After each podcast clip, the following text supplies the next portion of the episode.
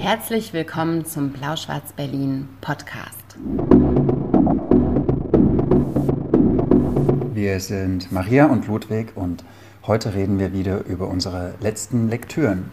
Ich warte ja immer so gerne, bis mindestens drei Leute da sind, die denken, ah, die schon wieder. Ja, wir sind es schon wieder. Herzlich willkommen zu Folge 31 ähm, der letzten Lektüren bei Blau-Schwarz-Berlin. Wie immer haben wir keine Sommerpause gemacht, sondern viel für euch gelesen, worüber wir heute berichten Maria wollen. Maria will eine Sommerpause machen. Ich habe gesagt, ich brauche keine Sommerpause. Wie denkt ihr darüber? Brauchen wir eine Sommerpause? Ich finde, es braucht eine Weihnachtspause eher. Irgendjemand hat hm. behauptet, wir hätten eine Sommerpause gemacht und da kam ich auf hm. die Idee und dachte, wenn es sich anfühlt, als hätten wir eine Sommerpause gemacht, was wir nicht hatten, denn letzte Folge 17.07., Folge 30 heute, 19.8. Folge 31. Aber wenn es nach außen so wirkt, als wäre es Sommerpause gewesen, finde ich, könnten wir fast auch eine machen. Aber kein Mensch möchte Sommerpause machen. Was Menschen machen möchten, ist äh, sich für guten äh, Weißwein bedanken, denn mhm. wir haben Besuch bekommen von Estellchen am letzten Samstag und deswegen trinken da. wir. Ja, schade, weil mhm. du nämlich doch eine Sommerpause gemacht hast von mir. Eine kurze. Ich habe viel geweint, aber dabei ist auch richtig so. Ähm, das Pärchen war hier und hat uns eine Flasche Grauburgunder gesponsert. Ja, hat sie das noch rausbekommen, dass sie so gerne Grauburgunder Ich weiß nicht, das ist ein totales Geheimnis, aber ja. irgendwie hat es spitz gekriegt und jetzt trinken wir auf, ähm, mit dem liebsten Geräusch aller Zeiten auf ihr Wohl. mm. ah, und ähm, eine gute Folge. Estellchen, I love you. I love you. Dankeschön. Eine gute Folge, äh, letzte Lektüre. Die leisten mir mein Herz gewinnt, oder? Ja, das stimmt. Aber vielleicht reden wir auch noch mal ganz kurz über was anderes heute, habe ich gerade. Ich wollte gerade auf die Lyrik umschwenken, mit der wir immer beginnen, aber... Lass uns doch erstmal anstoßen, Maria. Also wirklich. Prost, ihr Lieben. Auf euch. Auf euch, einen auf schönen es, Abend. Estellchen. Sarah, die hat auch einen richtigen Sarah. Namen. Einen Eigentlich sehr schönen Namen. ich das sogar schöner. Sarah. Ich finde beides schön. Machen wir kurz einen Serious Talk oder so ein halb-Serious Talk, oder? Ach so, ja. Das möchten wir gerne einmal kurz verkünden. Liebe Gemeinde, ähm, bevor wir jetzt gleich zur Lyrik kommen, äh, gibt es noch ein paar Neuigkeiten zu verkünden, zu sagen. Vielleicht haben das einige von euch auch schon mitbekommen. Äh, es gibt Veränderungen im Team. Äh, ich werde ab eigentlich arbeite ich schon jetzt neben dem Ocelot auch noch für den Kanon Verlag, der gerade gegründet wird oder der sich gerade in Gründung befindet, der jetzt mit seinen ersten drei Büchern an den Start gegangen ist, im Juli mit einem Feininger Buch, jetzt im August mit dem Debüt von Boff Bjerg und mit einem Buch von Katharina Volkmann, der Termin. Ich will jetzt gar nicht so viel Werbung für diesen Verlag machen, aber was ich vielleicht der, Fair, der, der, der, Fairness halber sagen will und möchte, äh, ist, dass ich halt jetzt auch für den Canon Verlag arbeite und genau und dort das so Social Media Veranstaltungskram. Und wenn man so einen neuen Verlag gründet, ist, äh, das, der Verleger ist Gunnar Sinniburg, den kennen vielleicht einige von euch, der hat früher mal Aufbau geleitet. Ähm, was auch witzig ist, er hat nämlich, er war der erste Praktikant von Aufbau. Und der hat lange in den, durchgehalten. In den 90ern. Und er ist ne? vom Praktikanten zum Verleger dieses Schiffes geworden. Also an alle Praktikanten dieser, dieser Länder, ihr könnt Hoffnung haben. Äh, man kann es tatsächlich von ganz unten nach ganz oben schaffen. Genau, und ich arbeite jetzt mit Gunnar Sindiburg zusammen in diesem Verlag und ähm, in so kleinen Verlagen ist es eigentlich so, dass man das noch gar nicht trennen kann. Da macht jetzt jemand Social Media und jemand Veranstaltung, weil ähm, man macht eigentlich so ein bisschen alles. Und das ist sehr schön, das ist sehr anstrengend, das ist für mich auch zum Teil sehr überfordernd. Das macht aber auch ähm, viel Spaß. Aber genau, also ich habe eine wahnsinnig steile Lernkurve gerade wieder. Und das ist schön. Genau, aber das wollte ich nur mal so ganz offiziell sagen, dass da sich niemand fragt und, und wundert. Nächsten Freitag ist ja bei SheSet eine Buchpremiere und da steht nämlich, deswegen kommen wir auch drauf, da steht nämlich Ludwig Lohmann moderiert äh, die Buchpremiere von Katharina Volkmar. Die moderieren. Der Termin und da steht nämlich Ludwig Lohmann von Blau-Schwarz Berlin und von Kanon und dann haben wir gedacht, nutzen wir die Gelegenheit, um euch das gleich mal so zu präsentieren. Wenn ihr Fragen zu Kanon oder sowas habt. Fragt mich. Haut raus. Auf keinen Fall. Und ähm, darf ich Werbung hm? für die Buchpremiere machen? Voll gerne. Woche? Also auf dem Kanal von She Said Berlin, von diesem unglaublich großartigen queer-feministischen Buchladen, den ihr wahrscheinlich alle kennt, die uns zuschauen, zuhören. ich glaube, ähm, dass wir eine hundertprozentige Übereinstimmung haben. Ja, denke ich auch. Das ist, wir, wir fischen im selben Teich. Ja. Ich liebe diesen Ausdruck. da hat sowas Unveganes. Ja. ähm, genau, da wir, wir, streamen nächste Woche Freitag diese Buchpremiere mit Katharina Volkmar und auch der großartigen Milena Adam, die äh, der Termin ins Deutsche übertragen hat. Mm. Und ich habe ein bisschen Herzflattern deswegen, weil ich finde diesen Text sehr, sehr dicht und sehr komplex. Deswegen könnt und, ihr alle reingucken, weil der mhm. wird ja und dann könnt ihr ja, genau. alle Ludwig anfeuern und ihm erklären, ja, dass er das schon schaffen wird. Das ist echt eine Herausforderung, aber ich stelle mich dem und ich bin sehr dankbar, dass ich das machen darf am nächsten Freitag. So, jetzt, so, jetzt aber. Genug. Jetzt des, gehen wir wieder äh, zum Tagesgeschehen des, des über. organisatorischen. Folge 31, letzte Lektüren. Wir beginnen wie immer mit Lyrik und sprechen dann über zuletzt Gelesenes. Jeder von uns zwei Bücher und am Ende einen Absacker jeweils. Prost. Prost. Was liest du für Lyrik? eine, die sich nicht reimt, glaube ich. Mag ich manchmal gern. Guck mal so ein bisschen, wie die Kommentare sind und wer alles da ist. Also ich glaube, es ist auch kein Geheimnis, dass wir große Freunde und KomplizInnen des äh, Verlagshauses Berlin sind. Im Verlagshaus Berlin ist in diesem Frühjahr ein Buch erschienen, das heißt Vom Aufblühen in Vasen. Geschrieben haben die Gedichte Claudia Gabler und illustriert wurde es von Elke Eninger. Ähm, und aus diesem Lyrikband möchte ich jetzt äh, gern ein relativ langes, ein ganz, ganz kurzes Gedicht vorlesen. Mhm. Also, bitte lauscht. Ach so, soll es. Also. Nee, jetzt liest du mein Gedicht. Ich habe immer die, die Gedanken stolpern so in meinem Kopf und dann. Okay. Äh, der Sommer hing schlaff in den Baumkronen. Die Hunde wandten sich zurück zu den Menschen. Es regnete ohne Punkt und Komma. Die Liebe begann, ihre Liebe den Blumen zu widmen. Keiner war frei von Melancholie, auch wenn alle in ihren Wohnungen saßen und an die Ewigkeit dachten.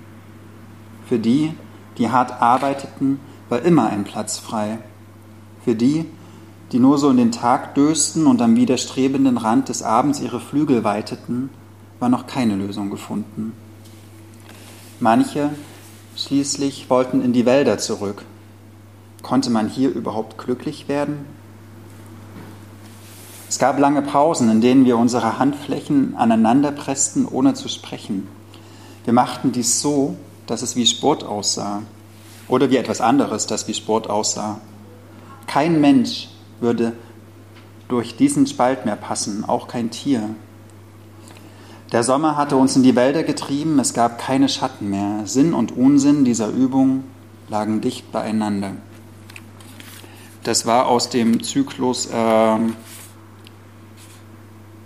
vom Aufblühen in Vasen, Bulettenexperiment. Ähm, die Gedichte von Claudia Gabler sind alle in so Zyklen. Also es gibt da so fünf große, wie so Gruppen und innerhalb dieser Gruppen sind die, haben die Gedichte keinen Titel, sondern nur Nummern. Also die, das ist praktisch ein größerer Kontext. Ja, genau, oder so ein, so ein größerer Textkomplex. Haufen, Haufen an Strophen, äh, mhm. wo, wo, wo es auch wie so ein Thema durchzieht. Und ich finde, durch dieses ganze Buch zieht sich ein Thema, und zwar, es geht immer so um, um Wald, um Vögel, um auch so Wetterereignisse. Also ich hatte die ganze Zeit so das Gefühl, nie draußen zu sein, auch in, mhm. den, in den Wäldern. Dann kennst du zum Beispiel ähm, den Film The Lobster, mhm. wo der, äh, ja, da gibt es auch so die besten Waldszenen der Filmgeschichte mit, äh, ich glaube, Joaquin Phoenix spielt damit. Ähm, Genau, und hat so die ganze Zeit das Gefühl, so bald zu sein und gleichzeitig schafft sie es aber, dass man das Gefühl hat, in einem engen Raum zu sein und jemandem total gegenüber zu sitzen. Also es ist so eine, so eine seltsame Spiegelung von der Weite und von einer, von einem, von einer Offenheit und einer mhm. ganz starken, würde ich sagen, so wie Intimität. Mhm. Gar nicht eine Enge, eher eine Intimität von, von, einem, von einem Du, was da so, äh, was so angesprochen wird und was auch eine, so eine Energie erzeugt, so durch diese Anwesenheit. Äh, das fand ich sehr interessant, so dieser dieses Unentschiedene zwischen beiden Sphären. Und dann natürlich äh, die am widerstrebenden Rand des Abends ihre Flügel weiteten. Also es sind auch so einzelne Sätze, die wirklich sehr, sehr, sehr, sehr schön sind. Äh, sie hat dafür sogar mal einen Preis für, nicht für diesen Band, aber für einen früheren vom Pen-Zentrum bekommen. Sie ist mhm. Mitglied im Deutschen Pen-Zentrum und sowas. Also, ähm, genau. Und jetzt lese ich noch ein ganz, ganz, ganz kurzes, Achtung, Achtung, ähm, mit Gedanken an unseren Grauburgunder-Konsum. Ja, hm. bin ganz ohr. Aus dem letzten Zyklus, der heißt ähm, Peak Performance, wir werden sein wie die Kinder vielleicht und gleich den ersten daraus. Noch fehlt uns die Etikette. Doch wenn wir sie gefunden haben, wird es sehr, sehr aufregend sein. Wieso denkst du dann an unseren Grauburgunder Konsum? Na, weil uns noch die Etikette fehlt. Noch sind wir wild und, un, aber naja. Äh, unüberlegt. Ich habe hab mich da sehr angesprochen okay. gefühlt in unserer. Äh, vom aufblühenden Vasen von Claudia Gabler, wunderschön illustriert von Elke Eninger, erschien im Verlagshaus Berlin. Eine tolle Lyrikempfehlung. Jetzt bist du dran. Das ist auch ein schönes Buch. Ja, naja, also Schön Verlag, gemacht, ja. finde ich. Äh, gestaltet, gesetzt. Andrea Schmidt hat es gestaltet. Die großartige Andrea Schmidt. Grüße. Was hast du uns ähm, mitgebracht? Ich habe kurz aufgehört, äh, nee, aufgehorcht, sagt man, als du über Wald geredet hast. Und dachte, da könnte ich vielleicht eine lustige Überleitung bauen, kann es aber doch nicht. Ich rede über ähm, Jessica Lind, Mama, äh, ein Debütroman, der gerade bei Kremeyer Scheriau erschienen ist, jetzt Anfang August. Die viele Debüts, ne? Oh. Die machen viele Debüts und die machen viele äh, Themen, die mich in Vorschauen interessanterweise sofort anspringen und interessieren. Und sie machen natürlich, weil sie ein österreichischer Verlag sind, auch viel Literatur, die man liest und wo man so denkt, es fühlt sich irgendwie österreichisch an. Mhm. Also wie bei Stefan Reuss zum Beispiel, bei diesem Triceratops-Buch. Ich habe oft das Gefühl, dass die österreichische Literatur ein bisschen ähm, wagemutiger ist und ein bisschen experimenteller und ein bisschen mhm. mehr to the edge, weil die vielleicht auch wissen, dass die durch die Förderung, die die bekommen in den Verlagen, also in Österreich werden ja Verlage vom Staat gefördert, äh, also zumindest kann man sich als Verlag bewerben, für Förderung, ähm, dass da die sozusagen nicht so sehr darauf achten müssen, jetzt wirklich verkäuflich zu sein und dadurch mehr ähm, ja, mehr, mehr, mehr wagen können mhm. einfach mhm. und experimenteller sein können. Und ich finde, das der, tut der Literatur wahnsinnig gut. Man entdeckt auf jeden ja. Fall eine ganze Menge guter Dinge. Jetzt eben äh, Jessica Lind, die äh, man vielleicht kennt, wenn man den Open Mic verfolgt. Den hat sie nämlich vor vielen Jahren gewonnen, 2015. Ähm, und jetzt endlich ist der Roman erschienen. Dazwischen hat sie aber einiges gemacht, unter anderem auch so an einem Film mitgewirkt äh, oder, oder den Film geschrieben sogar. Und ähm, ich sage mal kurz, wovon es handelt. Im Prinzip erzählt die Geschichte die Geschichte von ähm, einem Paar, Amira und Josef, die am Anfang des Buches ähm, in eine Waldhütte fahren, wirklich wahnsinnig abgelegen, irgendwo in den österreichischen Bergen. Also man kommt nur über so eine sackgassenartige Zufahrt dorthin. Es ist ringsherum kein Hof, keine Zivilisation. Es ist eine Hütte, die Josefs Familie gehört hat, der dort seine Kindheit verbracht hat. Und Amira ähm, fährt mit ihm auf seinen Wunsch dahin, weil er noch auch so ein bisschen ein ungeklärtes Problem aus seiner Kindheit hat. Sein Vater ist äh, verunglückt, als er zwölf Jahre alt war. Und das war in der Nähe dieser Hütte. Und er war lange nicht da, aber er will jetzt irgendwie gerne dahin. Amira hingegen will gerne ein Kind. Und das wird relativ schnell relativ klar. Es wird nach Eisprung gevögelt und auch an diesem Wochenende, das sie in dieser Hütte verbringen, ist es soweit. Und am Anfang ist Josef so der, der sich eigentlich gar nicht sicher ist. Und man merkt auch relativ schnell, der ist sich eigentlich deswegen nicht sicher wegen seiner vielen ungelösten Dinge in seiner Vergangenheit. So. Ähm, es passieren auch so ein bisschen gruselige Sachen. Amira sieht plötzlich Gestalten am Waldrand. Es gibt einen wilden, aggressiven Hund, eine Hündin, die eine Rolle spielt. Josef findet es da ganz wunderbar. Sie ist eigentlich zunehmend gegruselt. Und plötzlich gibt es einen Cut und einen Zeitsprung und sie kommen wieder mit ihrer Tochter. Und die ist schon zwei ungefähr und sie sind lange nicht in dieser Hütte gewesen und jetzt sind sie wieder in dieser Hütte. Josef ist ein wahnsinnig toller, sehr liebender, fürsorgender Vater.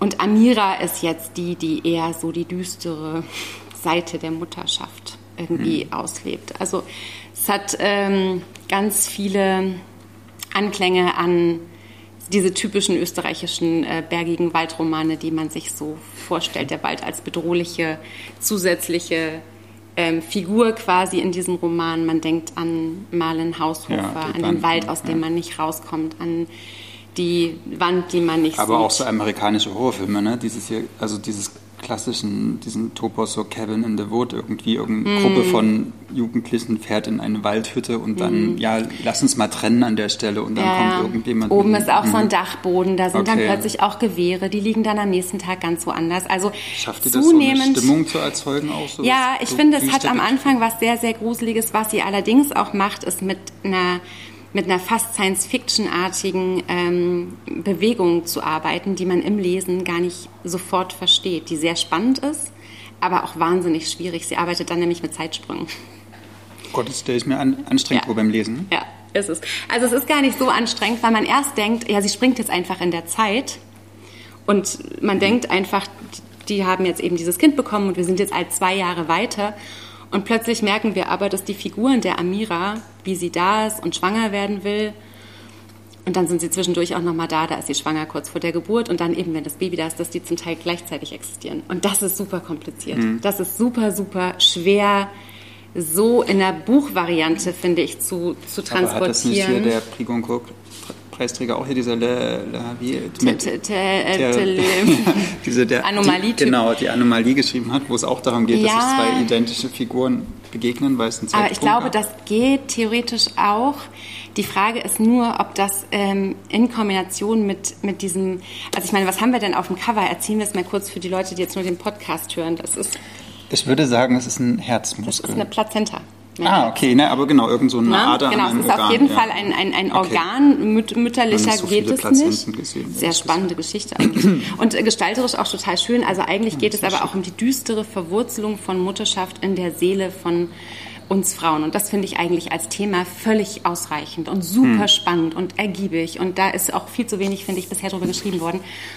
Aber diese, diese Zeitsprungnummer, die will Jessica Lind da scheinbar unbedingt noch unterbringen. Und ähm, ich finde gar nicht, dass es die gebraucht hätte. Ich finde es mutig von ihr, weil sie sich damit äh, das unnötig, mhm. finde ich, erschwert. Auch dir erschwert als Leserin? Mm, ja, ich habe es dann leider, also ich hätte es mir fast ein bisschen gewünscht, dass es die nicht gibt, weil ich mich lieber hätte so ein bisschen reinfallen lassen. Es gibt ja so viel, was auch ohne Zeitsprung am Muttersein schon gruselig ist, wo man gar nichts mehr erfinden muss, um um so eine, so eine, so eine grauselige Stimmung zu schaffen. Also man hat schlüssig, weil man vielleicht ja als Mutter auch so das Gefühl hat, in dem Moment, wo man so, also ab kurz vor der Geburt bis so, das, wo das Kind so eins oder anderthalb mhm. ist, vielleicht auch irgendwie so aus der Zeit zu fallen, wo alles andere sich weiterdreht. Also war noch nie, nicht so oft Mutter, aber ich kenne das so von Müttern in meinem ja manchmal Umfeld. auch so reinversetzen, ähm, genau. dass man es erlebt und, hat. Und dass, dass die Welt sich halt weiterdreht, alle machen meinetwegen mhm. weiter mit Karriere, gehen raus. Man selber ist halt wie in diesem kleinen Raum auch gefangen von äh, Andockstationen, Baby, irgendwie die ganze Zeit äh, im Kinderwagen oder in der Wohnung sein. Also die, der Radius wird wahnsinnig klein, während draußen die Zeit sich viel schneller dreht. Also das Aber nicht nur das, sondern auch so die Tatsache, dass irgendwann geht doch jeder, also kommt, helft mir mal schnell auf die Sprünge, alle Mütter, die ihr da draußen seid, aber es passiert uns doch, es ist, sagt bitte, dass es nicht nur mir passiert ist, dass man irgendwann sein kleines Baby in der Hand hält und sich bewusst macht, okay, ich mache jetzt einen falschen Griff und dann Matsch. Also geht das nur mir so? Mir ist mal eins von der Wickelkommode gefallen. Siehst du? so also, dass man sich so ein bisschen bewusst macht, auch wie fragil Leben ist und was man für eine Macht hat. Und also diese, diese Albträume, dass man sein Kind im Bett erdrückt und so weiter, sowas gehört doch zum Muttersein dazu. Und ich finde das ja schon schaurig genug. Und das und ruft sie es, auf, oder? Das, das, das fängt sie an aufzurufen und dann wird man aber als Leserin eben abgelenkt von diesen Zeitsprüngen, weil man dann natürlich versuchen will zu mhm. verstehen, okay, dann, und das ist auch so typisch österreichisch, gibt es noch eine Märchenkomponente. Das heißt, der verschwundene, der verunglückte Vater von Josef hat ein Kinderbuch geschrieben, ein Märchen, in dem eine Mutter und ein Kind nicht mehr aus dem Wald raus können. Und dann kommt diese Haushofe-Komponente mit der Wand. Es ist einfach mega viel Holz. Und auch so vor allen Dingen einerseits irgendwas super Emotionales und eine Nähe zum Kind und alles. Ja. Und auf der anderen Seite kommst du dann mit so was eher Analytischen wie die Zeit und so physikalisch. Und es passieren ja. zwischendurch aber so wahnsinnig tolle mhm. Sachen, wie zum Beispiel, dass Amira, ähm, dass es so aussieht, als hätte sie ihr Kind verletzt. Und sie weiß es aber nicht mehr, ob sie das mit Absicht gemacht hat oder ob ihr das aus Versehen passiert ist vor lauter Schreck, weil die Kleine kurz verloren gegangen ist auf einer Lichtung. Und und das, das ist was, wo ich so mega lange drüber nachgedacht habe und was ich schaurig genug gefunden hätte. Und das auf nicht mal 200 Seiten. Also das muss man auch mhm. nochmal sagen. Also da hat sie sich wahnsinnig viel ähm, äh, Kniffe noch so zusätzlich aufgeholfen, die es gar nicht mehr brauchte. Am Anfang hat es mich, und das finde ich eigentlich das Schönste, ähm, tatsächlich so ein bisschen erinnert, ich weiß nicht, ob es politisch korrekt ist, den zu zitieren, aber es hat mich so ein bisschen an die Stimmung erinnert in Lars von Triers Antichrist dieses Paar, wie es in den Wald fährt Hm. und ähm, ein Drama in der Vergangenheit Willem hat. Dafoe und Äh, äh, äh, Gainsbourg. und einer der, naja, sagen wir nicht, was das für ein Film ist. Aber es ist auf jeden Fall, diese Stimmung hat es bei mir kurz aufgerufen. Und dann hat es durch, die, durch diese Zeitsprünge so ein bisschen Charlotte diese... Gainsbourg. Genau, dann hat es durch diese Zeitsprünge Oh, oh, oh. für mich so ein bisschen diese Kompaktheit verloren, weil es dann aufgebrochen Hm. ist in nochmal so eine... und zerfasert ein bisschen. Ja, das, so schlimm würde ich es gar nicht sagen, aber es hat so wie... Zeitsprünge lassen dann auch lustigerweise so Luft rein und ich wäre eigentlich lieber erstickt. Geil. Klingt total komisch, aber so Nee, würde ich es tatsächlich sagen. Ähm, auf jeden Fall ein super lesenswertes Buch, ein sehr, sehr ambitioniertes Debüt. Ähm, ich finde tatsächlich, Jessica Lind hätte sich vielleicht weniger Mühe machen müssen, klingt komisch, aber auf jeden Fall ist es nichts, was äh, groß daran zu kritisieren wäre an Mama. Mir ist aufgefallen, also er heißt Josef und sie heißt Amira. Ich Also habe lange gebraucht, bis ich die das ist- Maria darin gelesen Genau, habe. es ist eine Maria. Wie heißt denn das? Ein Palindrom? Oder nee, doch die- Palindrom ist ja von hinten nach vorne. Ach so, oder? genau, aber Anagramm. diese Anagramm, genau. Ähm, hat es dieses, diese neue, also Diese heilige Familiennummer. ja, das Neue Testament irgendwie, hast du da, du bist doch bibelfest, hast Ja, du dich bin da ich, irgendwie, ähm, oder hast du da gesehen, dass da, dass es da sinnvolle Bezüge Ich glaube, das ist gibt, tatsächlich so die das Familie weil als ist ja- kleinste Einheit. Genau, aber es ist ja 100 pro gewollt, wenn man jemanden Josef Ja. nennt und jemand Amira, dann das Ja. ist nicht kein Zufall. Und das Geile ist, was ich ein bisschen cool fand, ich habe das erst heute gemerkt. Ich habe das Buch schon Okay. eine Weile gelesen und habe heute gedacht, ach, wie hießen die Protagonisten? Und ich mag den Namen Amira nicht so gerne und habe es aber trotzdem nicht geschnallt. Und heute dachte ich, ach, Amira und Josef. Und als ich das Nicht von- sagte, Bei, Le bei Leif Rand hieß die das auch Amira? Ich Ja, weiß weiß ich jetzt nicht mehr, aber du kannst jetzt auch nicht mit Live Rand ablenken. Also zumindest als ich das dann heute vor mich hin sagte, ach, die hießen Amira und Josef, da ist es mir wie Schuppen von Augen gefallen. Und das finde ich schon Ja. wieder super ähm, subtil und, und, äh, und gelungen. Also auf jeden Fall, äh, ich finde das ein total empfehlenswertes Buch. Ich finde, es wäre noch schauriger gewesen, wenn es weniger äh, Zeitsprünge gegeben hätte. Weil Düsternis hat es äh, an und für sich genug. Mhm. Mama bei Kremeyer und Schiria und ein super schönes Buch, also auch mit innen drin Illustrationen und Aber Gestaltung. das, das und können sie. Können sie es, Ich finde, sie. das, die haben, machen eigentlich immer sehr, sehr schön. Gute Stimmen, mutige Themen entdecken und äh, schöne Bücher daraus machen. Ja, das finde ich Und unabhängiger Verlag. auch. Auch das. Ne? Sehr unabhängig. Stefanie Jaksch, tolle Verlegerin, mag die sehr gerne. Deswegen habe ich es immer nicht Weibliche. Verlegerin auch, das ist auch schön. Head, Head of Kremeyer Schiria ist eine Frau. Das ist bei dem Buch auch irgendwie kein Wunder. Frag mich, wie viele Männer das abgelehnt. Jetzt du.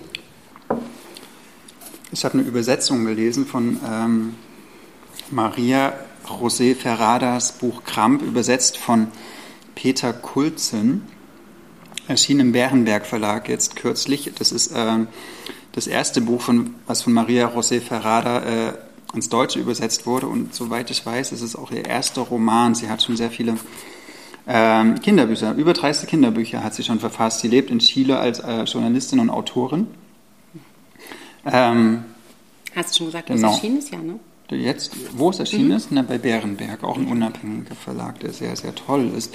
Ähm, genau, Kramp, äh, das ist ein kleines, kurzes Buch und wie ich fand auch total, also witziges äh, und so, so, so optimistisch. Und das macht so gute Laune beim Lesen. Und ich bin ja eher für diejenigen, die uns schon länger als eine halbe Folge zuhören. Nicht deine Spezial. Äh, ähm, genau, also gibt schon Gründe. Naja, ähm, auf jeden Fall macht es wirklich gute Laune beim Lesen und zwar aus einem Grund, und den mag ich sehr. Äh, Das wird nämlich erzählt aus der Perspektive einer am Anfang Siebenjährigen, später ist sie ein bisschen älter äh, und eigentlich einer relativ unglaubwürdigen Siebenjährigen Erzählerin, weil die ist hyperklug.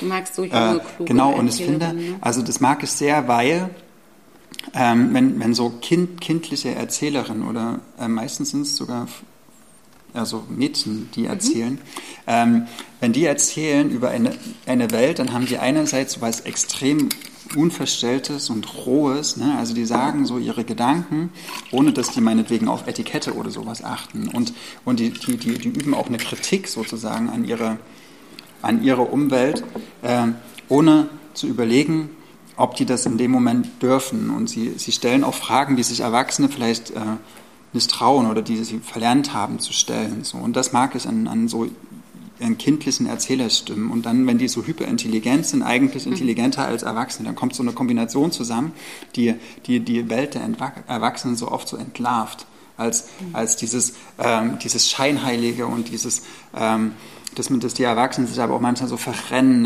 in, in so, in so ähm, naja, in so Zwängen von mhm. meinetwegen Eheglück so oder beruflichen Erfolg und sowas. Und die Kinder sagen, hey, wieso rennst du denn jeden Morgen dahin, wenn du es nicht magst? Renn doch einfach nicht mehr hin. So, ne? Mhm. Ganz einfach und logisch so. Äh, und das mag ich sehr an, an so jungen Erzählstimmen, wie jetzt letztens bei Ava Vermeeri, die ja. Äh, bei Oreo habe ich das gemocht, auch bei, bei äh, Jean Duchamp. Also all diese ähm, jungen Erzähl Erzählerinnen-Stimmen. Und genauso ein Buch ist auch Kramp, oder? Ich würde sagen, es ist Kramp. Es heißt nicht Cramp, oder? Nee, es heißt Kramp. Also, weil Was ist es ist, Kramp? Äh, das ist eine Werkzeugfirma. Und für diese, also die stellt ähm, so Werkzeuge, das spielt in den 60er Jahren. Ähm, so ungefähr setzt es ein zur Zeit der Mondlandung, also 69. Ähm, und wird erzählt aus dieser äh, Perspektive von dieser Siebenjährigen und ihr Vater ist ein Vertreter für, dieses, für diese Werkzeugfirma, die so in... Das klingt in, so deutsch, ja, Trump, oder? Genau, und ja, in Chile waren auch viele Deutsche, so, hm. äh, sind ja viele Nazis hingeflohen zum Beispiel. Ähm, hm? Dann hat Schraubenfirmen.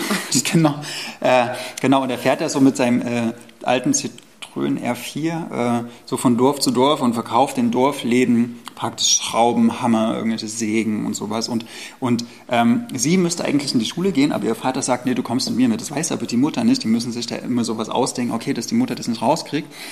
Und dann fahren die so zusammen von Dorf in Dorf und sie äh, guckt halt, wie der Vater so als Vertreter arbeitet und wie die anderen Vertreter sind und wie die sich immer die Schuhe putzen, wie die in Hotels sich besaufen und wie, welche Tricks die auch haben, um ihre verschiedenen Sachen, so Parfüm oder chinesische Plastikdosen oder irgendwas mhm. zu verkaufen. äh, und sie, äh, die merken relativ schnell, dass wenn er dieses kleine Mädchen mit hat, dann verkauft mhm. er mehr. So, und das ist der, der Verkaufsträger. Und dann teilen die sich die Gewinne ein bisschen. Sie, sie fängt auch mit sieben an zu rauchen. Da gibt es ja einfach genau, Kippen genau. rüber. Ne? Ja. Und jetzt sitzen sie zusammen da, so vor dem, vor dem nächsten Gespräch in irgendeinem so kleinen Dorfladen und äh, und rauchen erstmal ein und dann gehen sie so rein. Hat einen sehr fortschrittlichen ja, Gerechtigkeitsbegriff, genau. wer arbeitet, darf rauchen. und das ist total witzig, weil sie das halt so beobachtet und dann äh, man merkt, dass sie, dass sie halt viel, viel zu intelligent ist. Ich lese mal eine kurze Stelle vor, um auch so diesen Erzählton so ein bisschen äh, von ihr zu bekommen, weil das wirklich cool ist. In den Dorfläden herrschte keine Unordnung, sondern eine dynamische Ordnung. Man brauchte kein Genie zu sein, um ihren wahren Charakter zu erfassen. Dorfläden waren proto-anarchistische Systeme, sagt eine Siebenjährige. Äh, und so guckt sie auf die Welt. Genau. ja, und es macht halt Spaß, so mit ihr da so mitzugehen. Und dann natürlich äh, schält sich so la langsam eigentlich so eine Hintergrundgeschichte raus. Also, dass es da noch einen Freund gibt, zu dem die immer ins Kino gehen, dann dreimal hintereinander den gleichen Film angucken und was weiß ich. Ähm, also auch so eine Art Eskapismus, mhm. Weltflucht. Ne? Ich verstecke mich im Kino vor der Welt.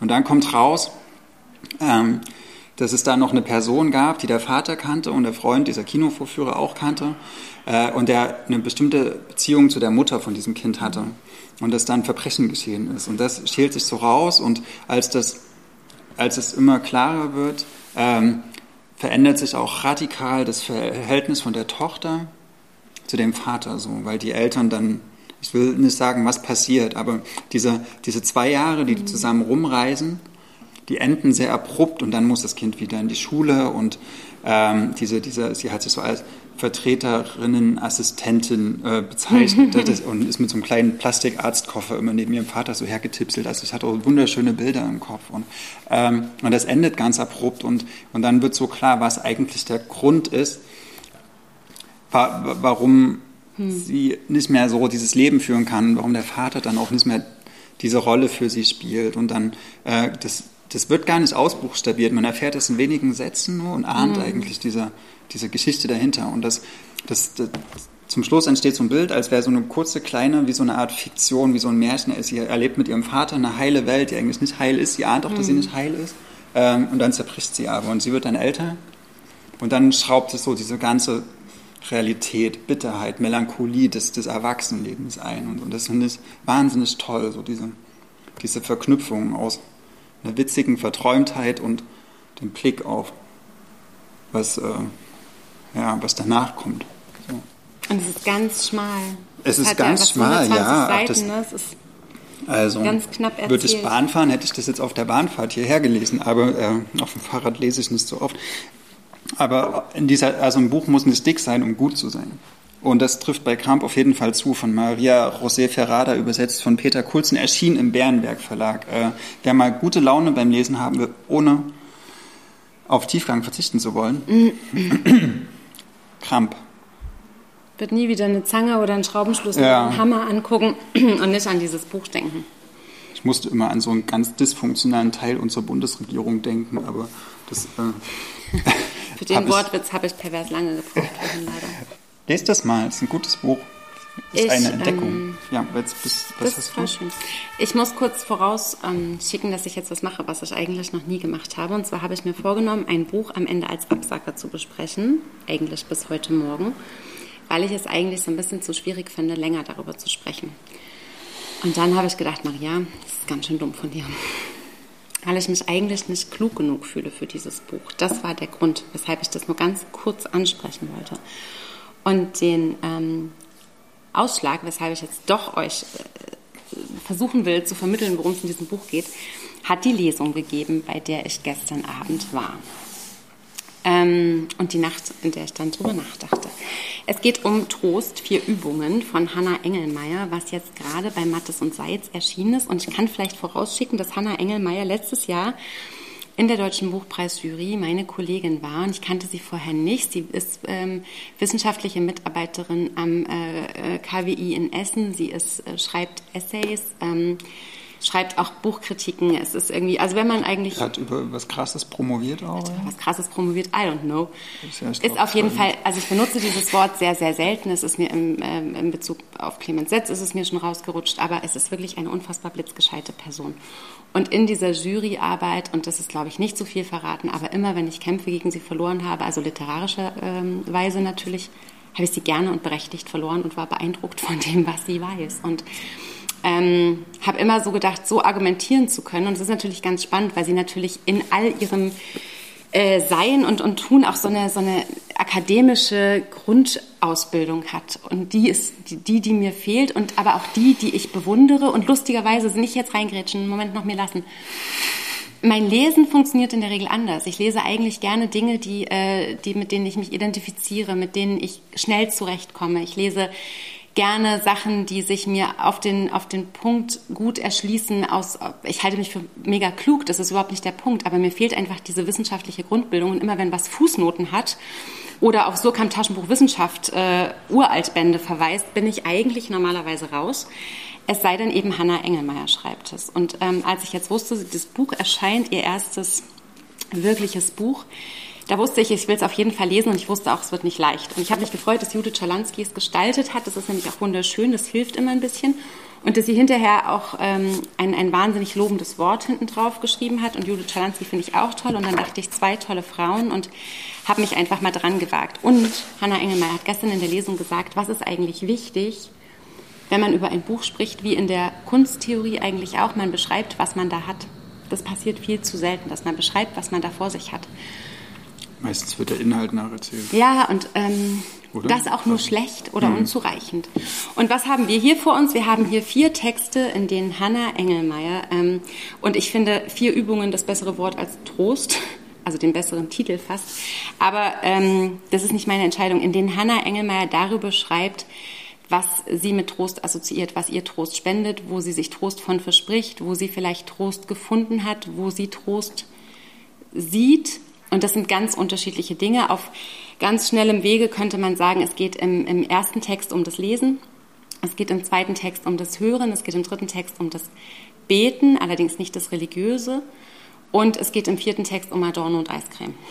So würde ich das ungefähr sagen. Das sind vier ungefähr gleich lange Texte, die mit haufenweise Fußnoten arbeiten, die in kompletten Passagen englische ähm, Dinge wiedergeben. Es ist vom, vom Lesen her manchmal so schwer, dass ich gedacht habe, boah, Alter, und dann kommt Hannah Engelmeier aber wieder und, und kommt mit ganz einfachen Bildern und ganz wunderschönen, ähm, poetischen, geschliffenen, guten, guten Sätzen, die man sich ständig unterstreicht. Und ähm, was sie eben auch macht, ist, dass sie immer was Sauschweres mit was unpassend wirkendem, aber wahnsinnig gut zugänglichem kombiniert. So wissenschaftliches mit so populärkulturellen genau. ja. oder so, ne? Ja. Also Adorno mit Eiscreme. Adorno mit Eiscreme, mhm. wobei es da auch eine Geschichte gibt. Oder zum Beispiel im ersten Kapitel geht es um, um Rilkes Brief an einen jungen Dichter, die sie äh, ins Verhältnis setzt zu Cheryl Strait, die eine äh, Sugar-Kolumne hatte, wo sie quasi was völlig Vergleichbares, aber völlig Unvergleichliches gemacht hat. Oder sie, sie bringt in, der, in, dem, in dem dritten Text, wo es ums Beten geht, bringt sie äh, Eileen Miles, ihre Tante Heti und Johanna von Orleans irgendwie in eine Waage. Und das gelingt ihr. Und man interessiert sich irgendwie für alle drei gleichermaßen und für das, was Hannah Engelmeier über sie zu erzählen weiß. Und das ist so ein Text, der ein, ähm, also der, der, du kannst das Buch nicht lesen, ohne hinterher nicht klüger zu sein und ohne deine Leseliste nicht erweitert zu haben. Und trotzdem fühlt es sich ähm, unfassbar gut an, sich dadurch zu üben. Das klingt wie als wenn man so einen steilen Berg hochläuft. Ja, und manchmal kriegt, also manchmal kriegt man auch Rückenwind. Mhm. Ne? Manchmal kriegt man auch Rückenwind. Es ist, ich sage das nicht gerne, ich hoffe, sie hört es nie, aber am Ende habe ich fast ein bisschen geweint. Es gibt nämlich noch einen Zusatztext, ähm, da geht es um den Dackel, der ist ganz großartig. Und der letzte Satz lautet, es geht um unerfüllten Wunsch in dem Zusammenfall von Schreiben, Hören, Beten, Lesen in einem Text. Es ist meiner gewesen, solange ich ihn geschrieben habe. Also auch so, es geht um das Schreiben und es geht darum, was Literatur für uns bedeuten kann und auch, dass alle verschiedenen Zugänge zu Literatur berechtigt sind. Und das hat sie gestern auf dieser Lesung auch nochmal so ganz großartig wieder ähm, veranschaulicht, dass es nicht darum geht, irgendwie Hochliteratur und äh, vermeintliche Unterhaltungs- oder sie nennt es auch Erbauungsliteratur oder was auch immer gegeneinander auszuspielen, sondern dass es immer richtig ist, wie man einen Text gebraucht und dass jeder Zugang den man sich zu Literatur verschafft, per se erstmal richtig und berechtigt ist. Das klingt so salbungsvoll, ja, finde ich. Ich liebe und, das. Aber das widerspricht ja eigentlich auch völlig diesem intellektuellen Ansatz, den sie ja trotzdem hat. Also wie aber wieso widerspricht es denn diesem intellektuellen Ansatz? Also sie hat ja das, sie hat ja das komplette Besteck der, der wissenschaftlichen Arbeit, mit hm. dem sie da umgehen kann. Ja. Und sie sagt aber trotzdem, dass es natürlich äh, hat sie genug Wissen, um, um hm. mehrere hundert Seiten wahrscheinlich über Adorno und Trost zu schreiben. Sie will aber unbedingt Eiscreme da reinbringen. Hm. Und das kann sie. Und das kann sie, ohne dass es albern wirkt oder ohne dass es wirkt, ähm, als wäre es als wär's irgendwie so ein, so ein, tatsächlich im wahrsten Sinne so ein Versüßungsmittel zum Lesegenuss. Das, ist, das hat sie überhaupt nicht nötig. Ich glaube, es geht darum, dass auch Popkultur Kultur ist. Und ähm, hm ich glaube schon, dass diese, also auch diese, diese, diese Herangehensweise, dass es immer ein Gebrauch ist von einem Text. Ja, du hast gesagt, zum Beispiel zu Kramp eben gerade, dass wenn man mal was lesen will, wo man Spaß draus hat oder wo mhm. man Spaß draus zieht, mhm. also dass es auch immer eigentlich darum geht, dass man sich mit dem Lesen was verschaffen will und du sagst, das ist für dich ein spaßiger Text. Ich habe nichts nee. dazu. Oder, aber das nee, nee, habe ich gesagt. Aber, ja, aber ich finde nicht, dass man jetzt immer so einen Text in so eine Funktionsdienstleistung Aber du machst es doch automatisch. Muss. Das ist eher so, nee, das ist der Effekt was. dann dabei gewesen. Genau. Ich hatte halt beim Lesen. Genau. Ich habe aber nicht dieses Buch in die Hand genommen, aber ich will jetzt mal Spaß Aber haben. es steht dir zu, okay. daraus einen Text zu machen, aus dem du Spaß ziehst. Ja, genau. Egal, ob sie das damit also implizieren wollte oder nicht, weil das die Art ist, wie du es gelesen hast. Das ist das, was das mit dir gemacht hat quasi. Mhm. Und das ist auch vielleicht was ganz anderes als dieser Text mit mir gemacht hat. Mhm. Und dass es aber berechtigt ist und es keinen geben kann, der dir sagen kann, nee, dieser Text macht aber keinen Spaß. Ja. Solange du ihn eben hast und solange du ihn daraus ziehst. Und das finde ich, das ist tatsächlich, finde ich, für mich, hat sich das gelesen wie so ein, oder hat sich es gestern in der Lesung angehört, wie so ein Freifahrtschein, klingt unglaublich banal, aber es hat eben meine Berechtigung, mich an diesen wissenschaftlichen mhm. Texten abzuarbeiten. Für mich war das wirklich eine Übung. Ähm, auch wenn ich die ganze Zeit gedacht habe, diese ganzen Fußnoten, dieses ganze Hintergrundwissen über David Foster Wallace, wo ich sofort immer denke, wow, es ist mir zu viel, es ist, ja. es ist mir zu kompliziert. Ähm, aber dass sie es trotzdem eben gleichermaßen ins Verhältnis setzen kann, David Foster Wallace und die Aristocats. Und dass es nicht in einem Fall irgendwie komisch wird oder ich das Gefühl habe, ich kann nur die Aristocats-Passagen verstehen. Du musst hm. den Text, glaube ich, lesen. Ja, werde ich auch. Aber ich finde, es ist so liberal. Mich stört das Liberale daran, dass man so sagt, ja, jeder darf da oder jeder darf es so aus dem Text so das ist so so versöhnlich mit allen manchmal deiner, deiner, er, deiner ja manchmal denke ich so nein nein das sind so Potenziale in dem Text und die gilt es vielleicht auch so gegen Widerstände und vielleicht auch so gegen den, die, die erste Lektüre hin, zu entdecken und nicht so zu sagen, ja, der, der Text hat mich total abgeschreckt oder ich war traurig oder der war mir zu hoch und das, und das ist glaube, mein, das- das, ist, das, ist, das ist akzeptiert, ähm, dass er mir zu hoch ist oder zu platt und so, also dieses, das klingt so, als, als wäre das so eine Aufforderung, ähm, nach, dem, nach der ersten Lektüre aufzuhören, oder? Das ist Quatsch. Nee, das Das ist, ist okay. Blödsinn. Also das ist auch Blödsinn, weil es nicht das ist, was ich Okay. gesagt habe. Ich finde auch, das ist das, was ich aus dieser Lesung gestern gezogen habe. Das ist diese, diese Botschaft, die ich kombiniert habe, ja auch mit dem Anfang meines äh, ganzen Geredes, dass ich eigentlich das Gefühl hatte, ich müsste viel ehrfürchtiger vor diesem Text sein. Also sie will die Ehrfurcht nehmen, ich, oder? Ich habe das Ah, okay. gesagt. Dass das die, die, diese, Ja. diese, dieses Gefühl auch aus der Lesung gestern ist. Ne? Dass sie durchaus gesagt hat, dass jeder Text erstmal das Recht hat, gebraucht zu werden. Mhm. Und dass äh, es diese, diese, diese hochdünkelige Nummer eigentlich nicht geben kann, solange du dir diesen Text erschließt oder erarbeitest, ist es erstmal deine Interpretation. Das heißt nicht, dass es nicht Maßstäbe gibt, natürlich, nach denen man Texte allgemeingültig beurteilen kann. Und ich kann Okay. aus diesem Text natürlich keine Glosse machen, weil es keine ist, egal was ich da reinlese. Aber dass man erstmal die Berechtigung hat, in einem Text das zu erlesen, was man sich da eben die persönlich erliest und weil es auch individuell OE ab- ist. und weil so. ich glaube, dass es auch individuell ist, was man aus dem Text nimmt. Ich habe also das ist ja anders zum ganz ehrlich. Also, dass man, Entschuldige bitte, dass ich dir keinen Mehrwert bieten konnte. nee, aber das, dass, man, dass man so sagt, dass, dass eine Lektüre auch immer so das ist, was man halt selber mitbringt und dass es auch wertvoll ist, die eigenen Erfahrungen und nicht jeder das. Für mich war das ein sehr neuer, sehr großartiger Mhm. Text. Trost von Hannah Engelmeier, vier Übungen, erschienen bei Mattes und Seitz. Viereinhalb Ich habe da Übungen. total Lust drauf. Ich finde die ist ein saukluger Kopf. Mhm. Dietmar Dart macht das zum Beispiel auch. So Dem Pop, ist auch gerade was erschienen. äh, so Popkultur oder auch so ganz so Comic-Sachen mit irgendwelchen hochwissenschaftlichen Sachen so kurz zu schließen und daraus sprühen die schönsten Funken. Jetzt du. Ich habe irgendeine Art von Unbehagen trotzdem dabei. Willst du nicht mehr? Nee, Ist kein Bock mehr. Okay. Ich fand das Thema eh schon so schwierig. Ja. Äh, schenkt nicht mir immer mehr ein. Ich Sonst- mach auch. Sonst sind meine Konsonanten nicht mehr so scharf. Da bin ich ja scharf drauf. Ich habe gelesen, Stefan Hohenbach, den Hund überleben, für den, äh, den sein erster Roman, für den er gerade den Preis der Jürgen Ponto Stiftung bekommen ha hat, einen der höchsten Debütpreise, den es so im deutschsprachigen Literaturbetrieb gibt. Ähm, also äh, auf jeden Fall ein, Viele gute Leute bekommen. Genau, letztes Jahr Dennis Oder zum Beispiel. Äh, und genau, das erschien bei Hansa. Und Stefan Hornbach, der äh, 86 geboren, der ist, äh, ist, wenn man sich so ein bisschen mit seiner Biografie beschäftigt, finde ich, äh, dann kommt man sehr schnell darauf, dass er wahrscheinlich so ein, der ist so ein Mann oder ein, ein, Geist, ein Denker des, ähm, des Textes und des gesprochenen Textes. Also, oder er, er, er umkreist mit seiner Biografie, finde ich, sehr so dieses, wie, wie kann man auch so Texte inszenieren. Also er, äh, er hat Schauspiel studiert, ähm, er hat ähm, Psychologie, Theaterwissenschaft studiert. Er hat mit, für sein Stück Über meine Leiche den äh, Osnabrücker Dramatikerpreis gewonnen und war ähm, für den, ähm, genau, bei den Autorentheatertagen am Deutschen Theater in Berlin. Also er ist eigentlich schon mit seinen jungen Jahren ein sehr hochdekorierter Autor von, äh, von dra- dramatischen Texten, von Theaterstücken, das sagt man glaube ich eher. Ähm, genau, und jetzt hat er mit ähm, Den Hund überleben sein Romandebüt geschrieben. Er hat nämlich auch am Deutschen Literaturinstitut in Leipzig studiert, nachdem er äh, seine Schauspielausbildung abgeschlossen hat. Also er steht auf der Bühne, er schreibt Theatertexte und er schreibt jetzt auch seinen ersten Roman.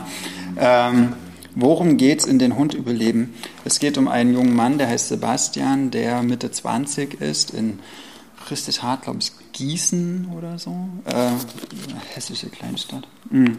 Ich habe nicht hässlich gesagt. Bestimmt Gießen. Ähm, genau, studiert er Germanistik, hat so dieses Studentinnenleben, was er man dort so führt. Ähm, und er erfährt dann, dass er, also hat immer so ein Stechen in der, in, in, im Bauchraum und erfährt dann, dass er irgendwie drei Tumore in seinem Bauch hat Oh und faustgroße zwei davon. Ähm, genau, und dann wird, also mal so ganz grob, wird so seine, seine, so wie so ein Jahr ungefähr wird erzählt, wie, halt, wie er diese Diagnose bekommt, wie seine Eltern, wie, seine, wie sein Umfeld, wie er selbst darauf reagiert, wie er das aufnimmt und dann auch sehr genau wird erzählt, ähm, was man dann eigentlich erlebt, wenn man so eine Diagnose bekommt, nämlich die, ähm, was eine Chemotherapie ist, wie Chemotherapie abläuft, dass man dann ins Krankenhaus fahren muss, diese Infusion bekommt, dass man sich danach sehr matt fühlt und sobald man sich wieder fit fühlt, kriegt man die nächste Infusion und das über einen relativ langen Zeitraum. Dann wartet man immer die Diagnosen ab, dann kommt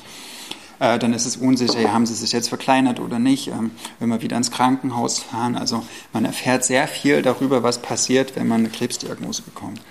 Ähm, das ist so auf dieser, sage ich mal, eher so medizinisch äh, praktischen Seite, so wird das gut erklärt. Gleichzeitig erklärt er aber auch, ähm, wie ein, ein Umfeld eigentlich damit umgehen kann, so dass man, ähm, also er hat so, er zieht dann wieder zurück zu seinen Eltern äh, in so ein kleines Kleinstadt irgendwie, was ja irgendwie so der Horror ist, mit 25 zurück zu den Eltern ziehen zu müssen, zu wollen, aber er braucht sie auch, weil, weil er auch sehr, sehr, sehr, sehr schwach ist. So. Also mhm. weil er gerade, wenn er diese neuen Infusionen bekommt, ähm, kann er eigentlich tagelang nur auf der Couch liegen. Das erzählt er auch sehr eindrücklich, wie wenig Energie er hat, dass er, kein, dass er nichts mehr schmeckt, dass er keinen Appetit hat. Und seine Eltern geben sich Mühe, obwohl er dann manchmal auch sehr abweisend ist und, äh, oder keine, keine Nähe dulden kann. Und dann hat er eine Freundin, die äh, er aus Kindertagen schon kennt, die dann jeden Tag zu ihm, ist super witzig in ihrer Nervigkeit, äh, die dann so mit so ESO-Kram kommt und so sagt, naja, du, du, du,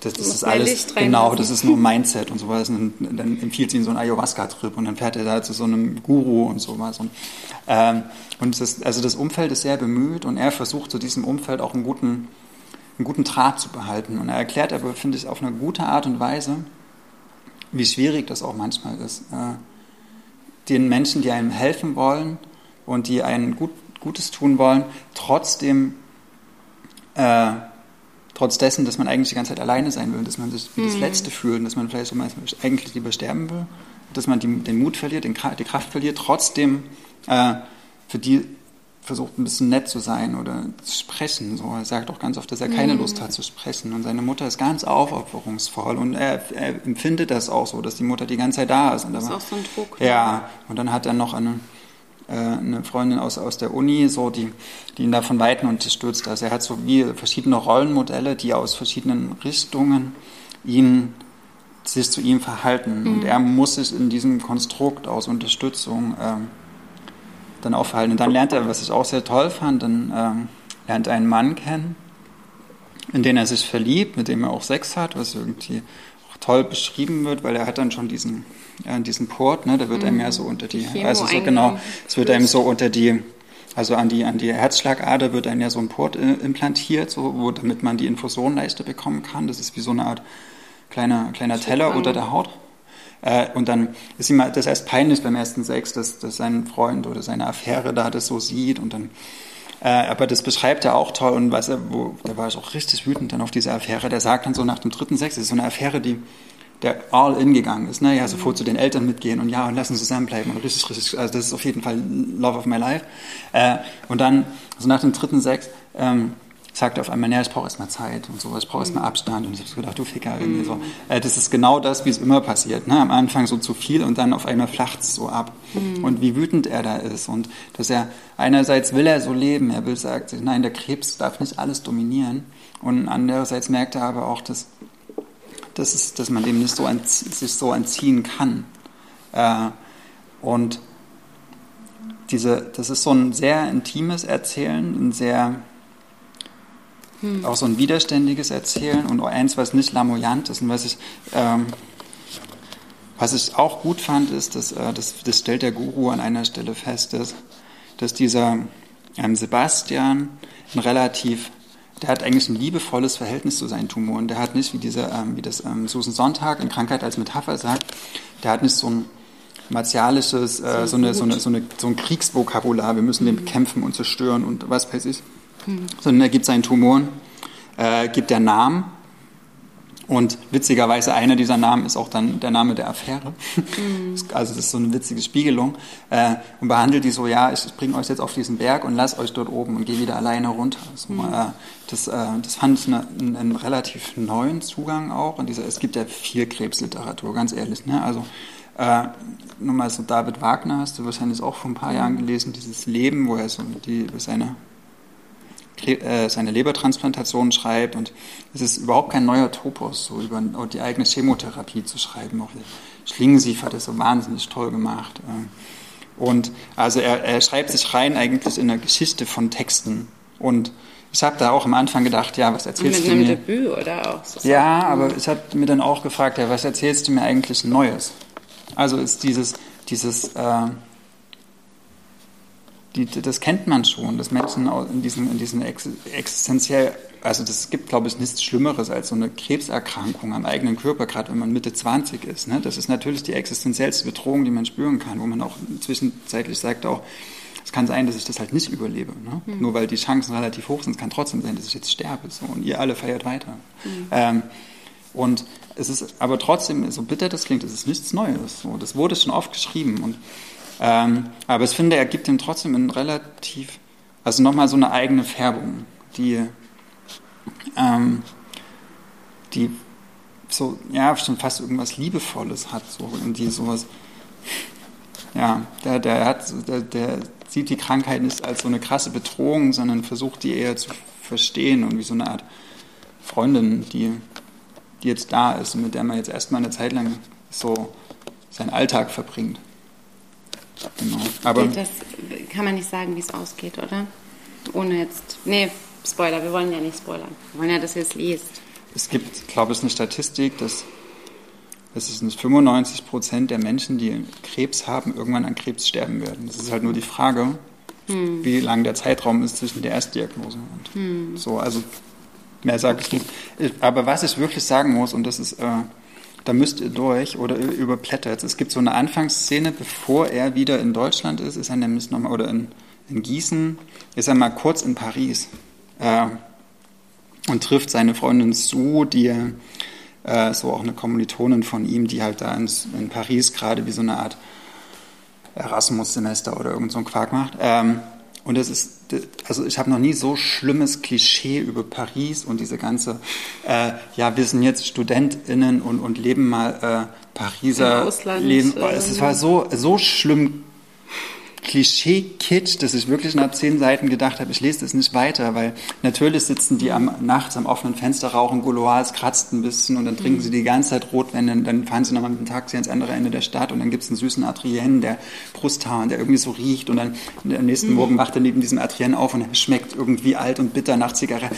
Also ich weiß nicht, wie viele Zigaretten die alleine in diesen ersten zehn Seiten rauchen. Und ich denke so, das ist so auserzählt, diese Art und Weise von Paris. Ich weiß nicht, warum er das reingebracht hat, weil das ähm, dieser Roman könnte sehr, sehr gut ohne dieses Paris-Kapitel auskommen.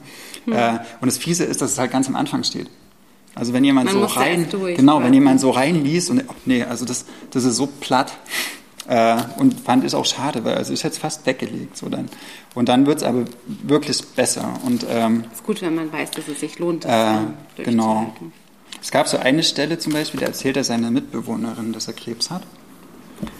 Und dann schreibt er, also sie, sie sagt irgendwie, ja, was passiert jetzt und so und dann Scheiße und dann, war, und dann entsteht ein Schweigen und da schreibt er, das Schwierige an solchen Gesprächen war, dass es nichts zu sagen gab. Und da habe ich so meine Bedenken gehabt, weil ich, ich finde, da gibt es wahnsinnig viel zu sagen. So, und wenn man, wenn einem eine Person, die einem sehr nahe steht, so eine Diagnose irgendwie auf den Tisch legt, da gibt es, glaube ich, äh, tagelang irgendwas zu sagen. Also, aber das ist vielleicht mein ganz persönlicher Eindruck, weil ich da wahnsinnig viele Fragen hätte und nicht schweigen würde. Aber das, ja.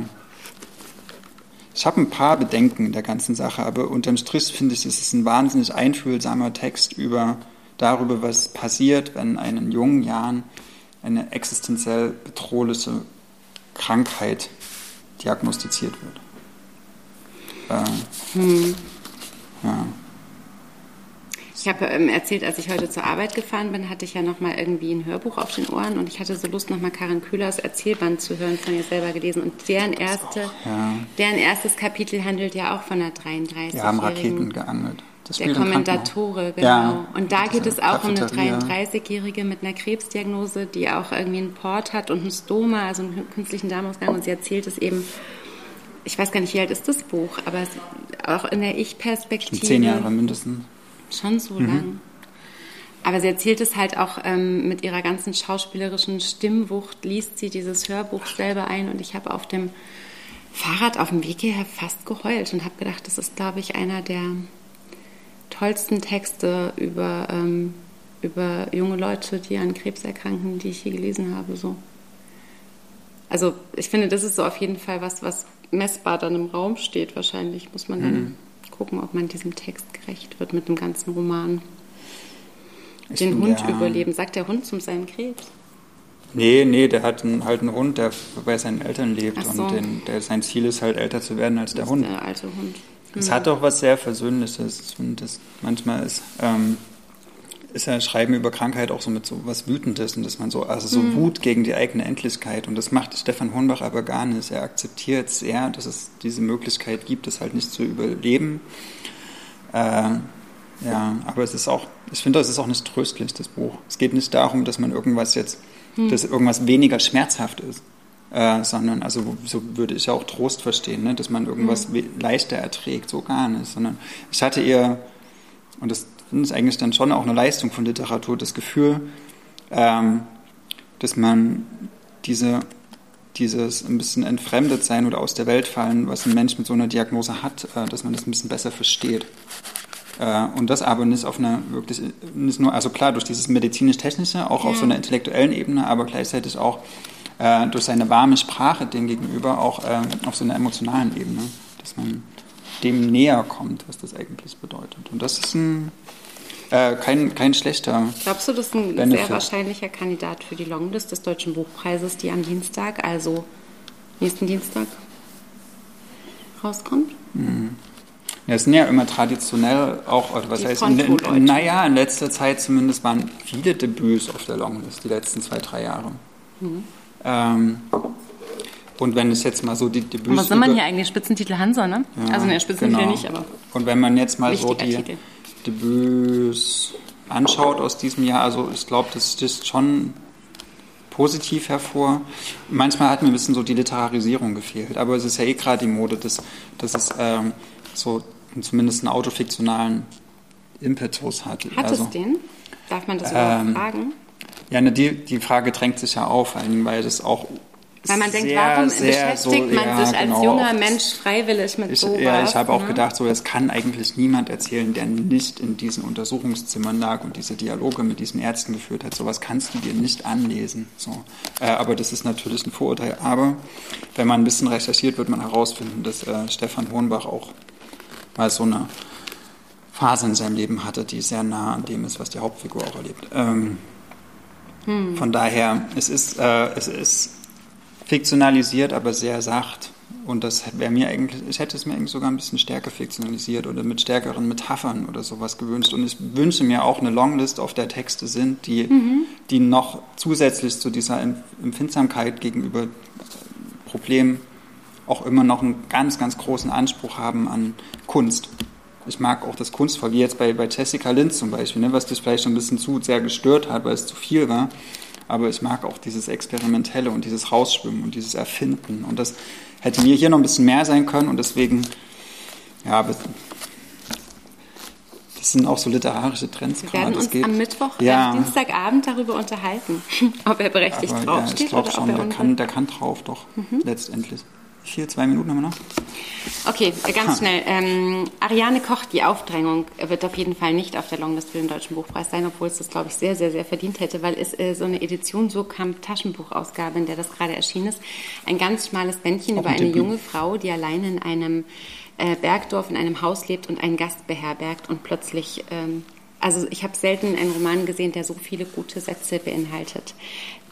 Wer Lust auf gute Sprache hat, sollte unbedingt die Aufdrängung lesen. Am Plot hat sie ein bisschen gespart. Man weiß lange nicht, wer ist der Gast. Hat der Fell? Hat der keins? Ist das ein Mensch? Ähm, aber es ist super, super ähm, sprachschön.